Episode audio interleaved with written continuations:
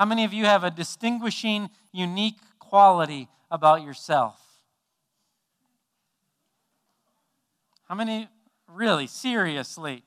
How many of you would have a family member, a friend, or a spouse that would say you have a unique, distinguishing quality about yourself? I'm sure the majority of us have something that's unique or distinguishes us. You probably can get a pretty good visual of what mine is this morning. Besides my amazing athletic body, I have this amazing, distinguishing, unique feature of big ears. And it was much more obvious when I was little. And whenever I visit my small hometown of Alden, Minnesota, you can stop in the local gas station, you can go to the elevator, and right when you walk in, you're almost guaranteed to be asked, Hey, are you the grandson of Richard Peterson? Automatically. Not because of height, because I don't have his height, but because of big ears. They're a distinguishing, beautiful, unique characteristic and quality that makes you known you're from a certain family. A lot of us have unique, distinguishing characteristics and qualities. This morning, we're looking at a Bible passage where Jesus really lays out this interesting but unique, distinguishing quality of his followers. And that this unique, distinguishing quality of his followers is actually theirs because it was God's first. This morning, we're going to be able to dig in and see what is it that makes Christianity unique. If you type into Google, how many different religions are there? Google shoots back at you that there are 4,200 different religions right now. That's a lot. I'm not sure there are actually that many, but I know there are, for a fact, at least five big dominating religions all around the world. You've got Hinduism, you've got New Age, you've got Buddhism, you've got Islam, and Christianity. Five big ones that are dominating the world scene. Each of them has different, unique characteristics of what they emphasize and what their ultimate goal is. But there's one element of Christianity that distinguishes it from the other four. As we hear the words of Jesus today, we're going to get a glimpse of what is it that distinguishes Jesus from all other religions. And therefore, what is it then that should distinguish Christians from other people and the world around us?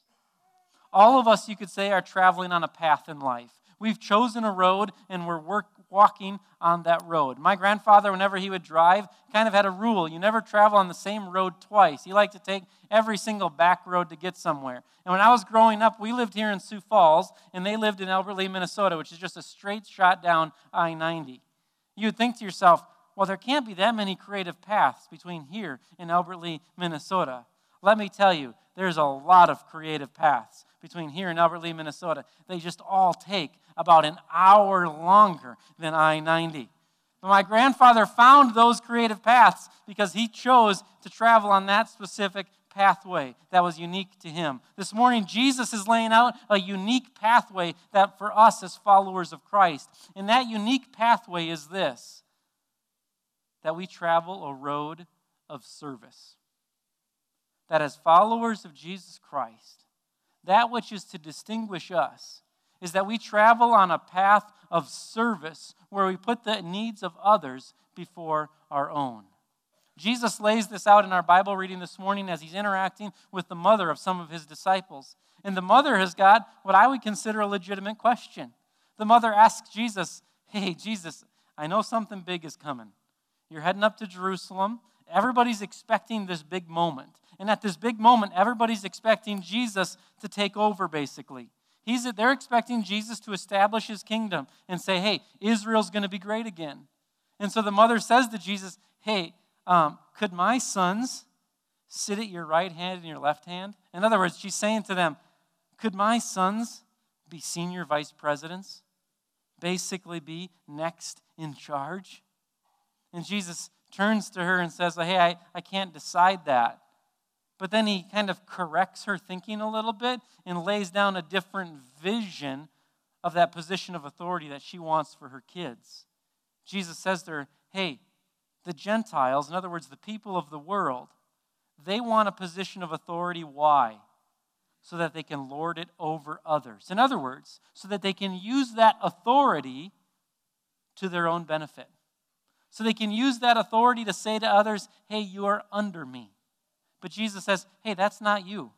Followers of Christ, when you receive authority, when you receive pleasure, when you receive blessing, guess what? You don't use it to lord over others, you use it to serve others. Look with me here in Matthew chapter 20, and specifically what Jesus says as he unpacks this contrast in verse 25 of Matthew 20. Jesus says, You know that the rulers and the Gentiles lord it over them, and their great ones exercise authority over them. It shall not be so among you, but whoever would be great among you must be your servant. This verse right here is reminiscent of a verse in Philippians that some of you probably have memorized, Philippians 2 5, where it says, Your attitude should be the same as that of Christ Jesus, who did not consider equality with God something to be grasped, but made himself nothing, taking the very nature of a servant. In other words, Jesus was a servant looking to the needs of others. And so Jesus says, Hey, now you travel this path of serving others. Other people want to use others for their agenda. You exist to serve others. Jesus is laying down a drastically different pathway for us to travel on. And it doesn't stop there at a life of service, but Jesus adds a level of difficulty to it. And I want to share with you this morning something that we normally would pass over. Jump back up with me, if you would, in Matthew 20 to 22. Verse 22.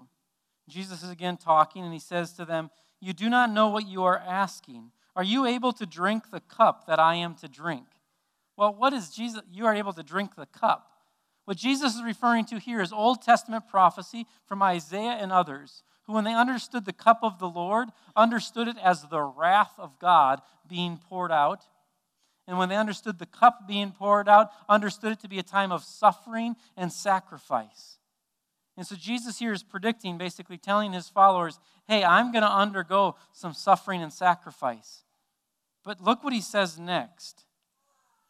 In verse 23, he says, You will drink my cup. You will drink my cup. In other words, Jesus predicts that his followers are going to also experience suffering, are also going to experience persecution. So, the road that Jesus would have us travel is first and foremost a life of service, where we're saying to others, Your needs before my own. But we have to recognize that this road of service is going to be marked with suffering. We, we don't talk about this very often. But these are the expectations that Jesus is laying out for his followers. He says it in other places as well when he says to them something like this Just as they persecuted me, they are going to persecute you. And then in Philippians chapter 3, the Apostle Paul says that I want to know the power of the resurrection and the fellowship of your sufferings. In other words, Paul is saying, I'm going to be familiar with suffering just like you are. The life of a Christian is not all happy and glee. This is reality. The life of a Christian is going to be difficult at times. There's going to be moments of suffering and persecution. That's going to come in the form of physical pain for some, but it's also going to come in the form of mocking. It's going to come in the form of hurt relationships because people aren't going to understand the path that we're traveling on. But Jesus basically says, hey, if I'm going to experience it, guess what? You're going to experience it as well. I don't share this this morning to say, hurrah, yay, but to give us a biblical expectation for the life that God is going to have us walk. We should not be surprised when difficulty comes our way. And so this morning, our hearts are broken. We ache for the people that lost their lives in that bombing in Egypt. Here's a difficult reality, though.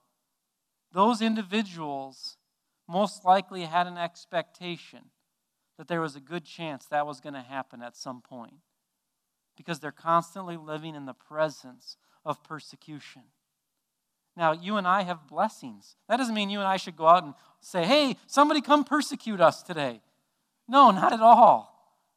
But it should cause us to be extra grateful for the peace and the blessings that we do have in following Christ, because not everyone has that. And we're not even promised that.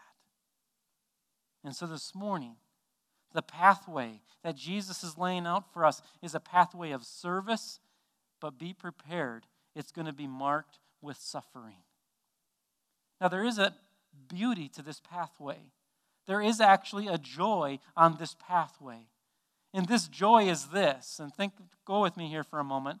The joy of the pathway of Jesus is this we don't have to be in middle school any longer. I don't know about you, but middle school was just treacherous.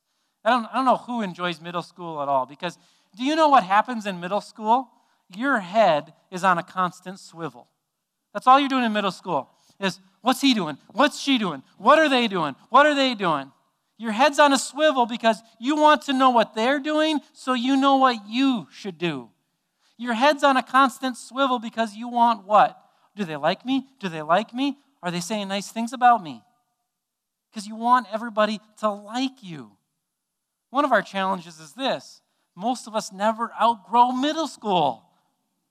Our head is still on a swivel where we're just concerned about what's going on about the people around us. Do they like me? You know what? This, this interesting passage here, Jesus is getting right to that. Because what happens to his followers? His followers, when they hear this request, they kind of become angry at one another. Why? Because they're thinking to themselves, well, why should they get those seats? Why do they get to sit at the right and the left? And, and we should have been asking. They fall back into the comparison trap. But when we're on the pathway of Christ, we're not in this thing of do they like me? Do they like me? How can I use these people? But we're on this pathway of how can I serve people? It puts people in a different spot. It moves them from being God to being human. Big difference.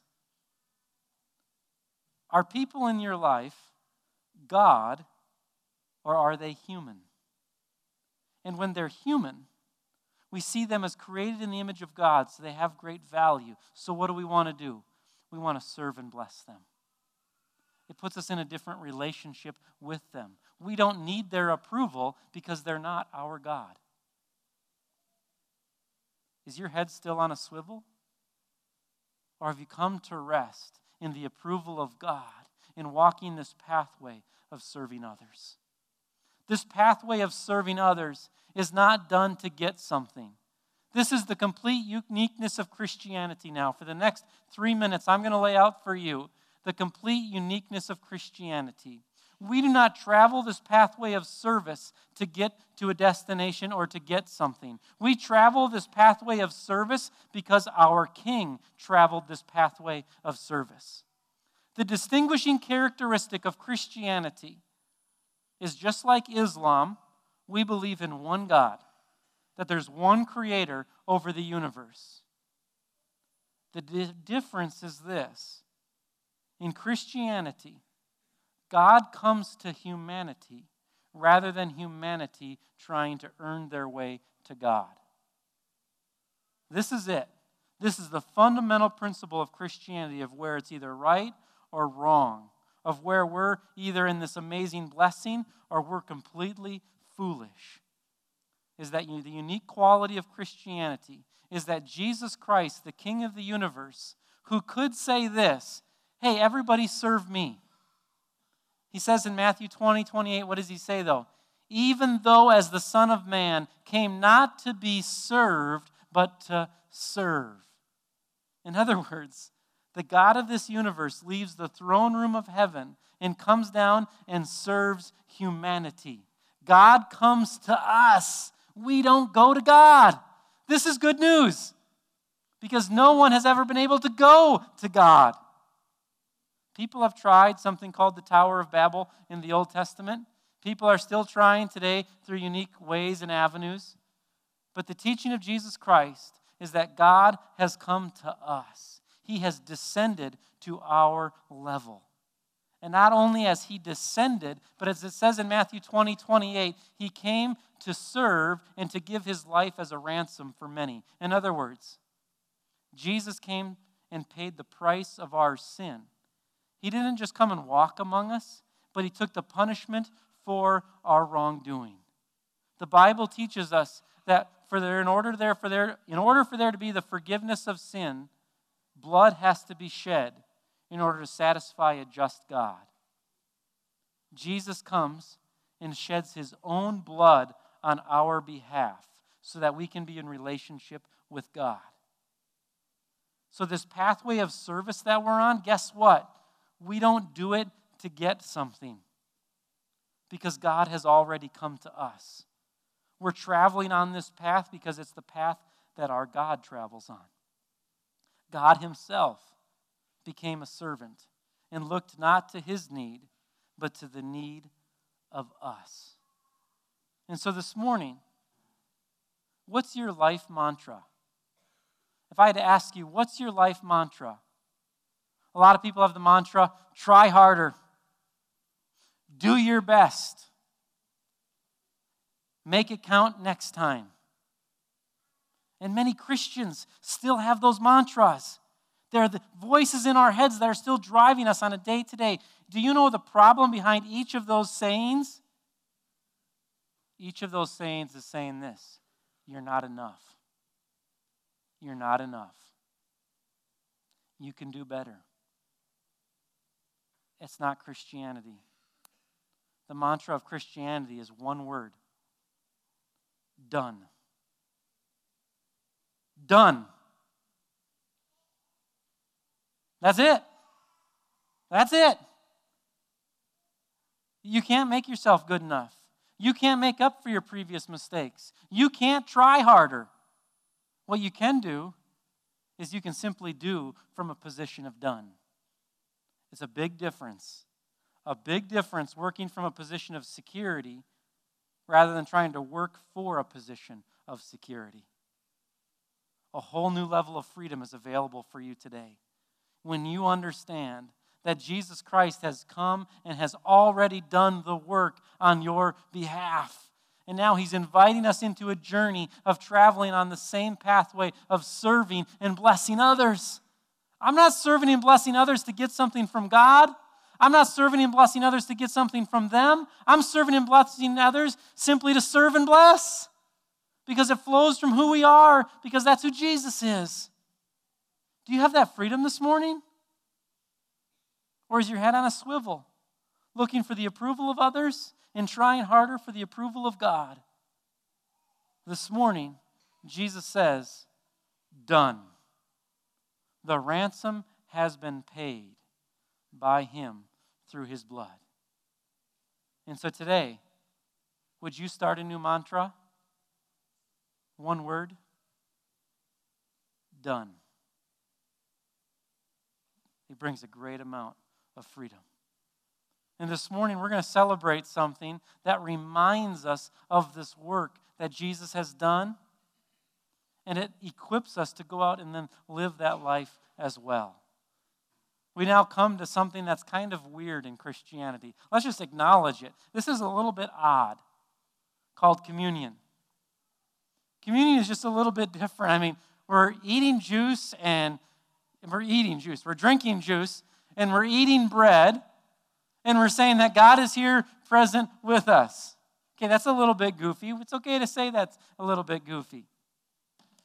What God has done is God has instituted something simple and ordinary that tells us his story again. One of the kids, uh, students asked on Wednesday night at our final First Communion class, well, why don't we use Kit Kats and Mountain Dew? which I think is a legitimate good question. Believe me, I was tempted today to go that path. Well, there's a variety of reasons, but one of the main reasons, I'll give you two reasons this morning, and that's this. First is this the bread and what would have been wine or juice reminds us of real flesh and blood. That Jesus literally lived among us and gave his life. So we use bread and wine or juice because it reminds us of his flesh and his blood. The second reason that we use these elements rather than Kit Kats and Mountain Dew is that these elements are common every day. Almost every home that you would have went into in Jesus' time, there would have been a loaf of bread and a bottle of, I don't know if it would have been a bottle, but a bottle of wine at the table. They were common elements. Jesus chooses the ordinary to meet us in. Jesus chooses the ordinary to remind us of the extraordinary. That's why at baptism, we just use water. There's nothing more basic than water. Jesus comes to us in the ordinary. And at communion, again, it's the ordinary where we're reminded that the extraordinary has been done by God Himself, that He has come in the flesh, the bread, and He has shed His blood, the drink, on our behalf. And so this morning, as we celebrate communion, I want you to think of one word while you're taking communion done. Because that's what we celebrate today. Through Jesus' death, it's done on our behalf. And so this morning, I'm going to invite our students to come forward. This morning, we had six young people that went through First Communion. They took some time and studied with their parents. Young people, come on forward. You can just stand right here. Unless you want to come up on the stage, that's fine. Come on up on the stage. I can share.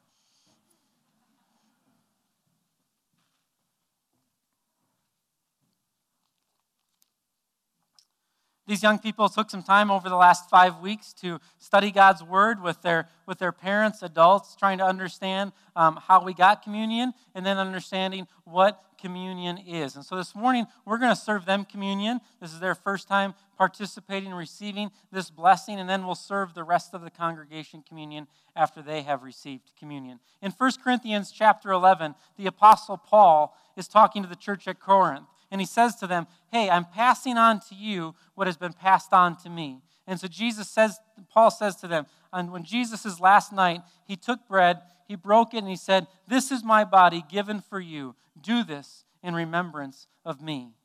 This bread represents Christ's body given on behalf of us. Body of Christ given for you. Body of Christ given for you. Body of Christ given for you. Body of Christ given for you. Body of Christ given for you. Body of Christ given for you. You can eat it. You can eat it. Go ahead. Go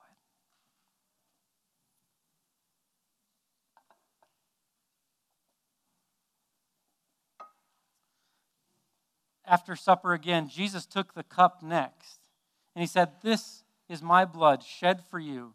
Do this in remembrance of me, for, for forgiveness of sins for the whole world. This blood reminds us, this drink reminds us of the blood that Christ shed on our behalf, God Himself paying our ransom.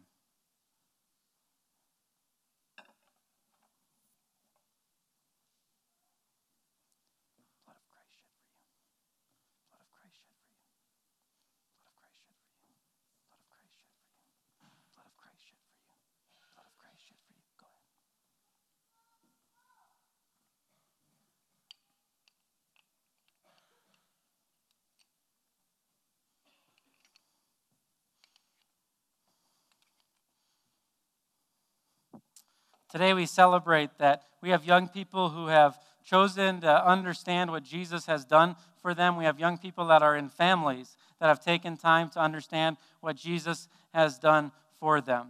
It's amazing. The blessing of God is not just for the old, but it is for all ages. And so today we celebrate that they are now acknowledging that they have an understanding of what Jesus has done from that, and they want to experience that blessing on a regular basis as they experience communion alongside the rest of us. Let's praise God for them this morning and congratulate them and thank them.